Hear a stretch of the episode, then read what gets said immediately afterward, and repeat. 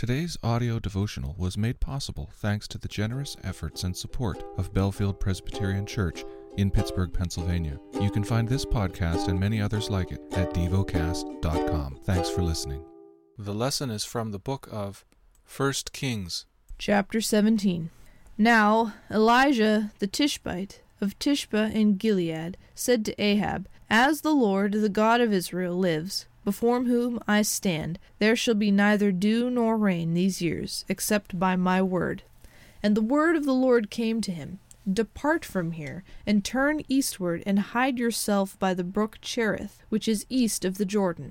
You shall drink from the brook, and I have commanded the ravens to feed you there. So he went and did according to the word of the Lord. He went and lived by the brook Cherith that is east of the Jordan. And the ravens brought him bread and meat in the morning, and bread and meat in the evening, and he drank from the brook.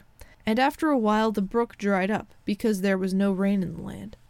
Then the word of the Lord came to him Arise, go to Zarephath, which belongs to Sidon, and dwell there.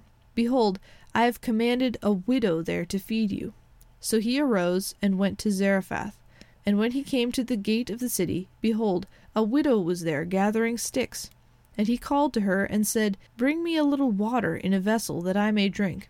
And as she was going to bring it, he called to her and said, Bring me a morsel of bread in your hand.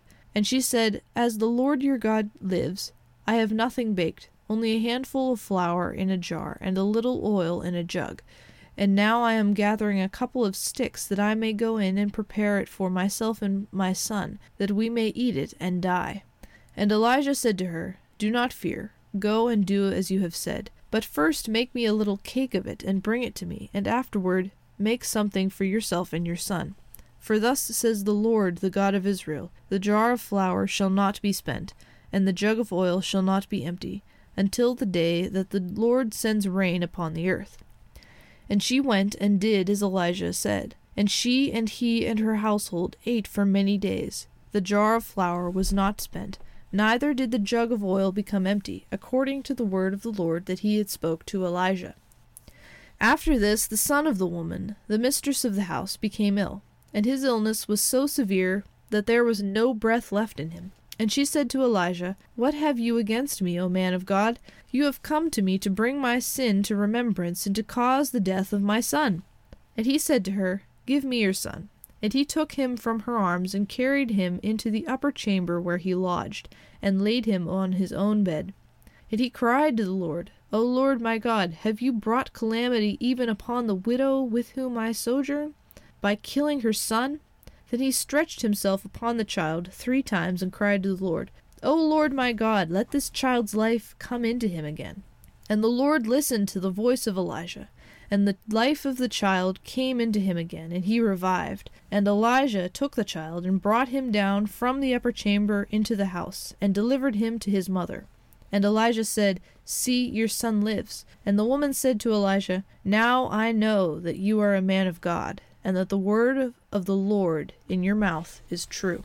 Meditate and dwell on what you're paying attention to in God's Word. How has it connected with your heart or mind?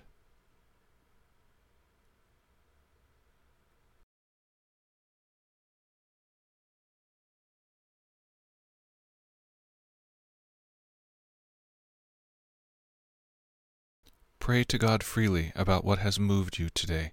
Turn your thoughts to Him and enjoy His presence.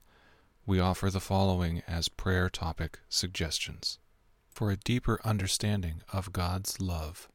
For Canada, thank you for listening to DevoCast.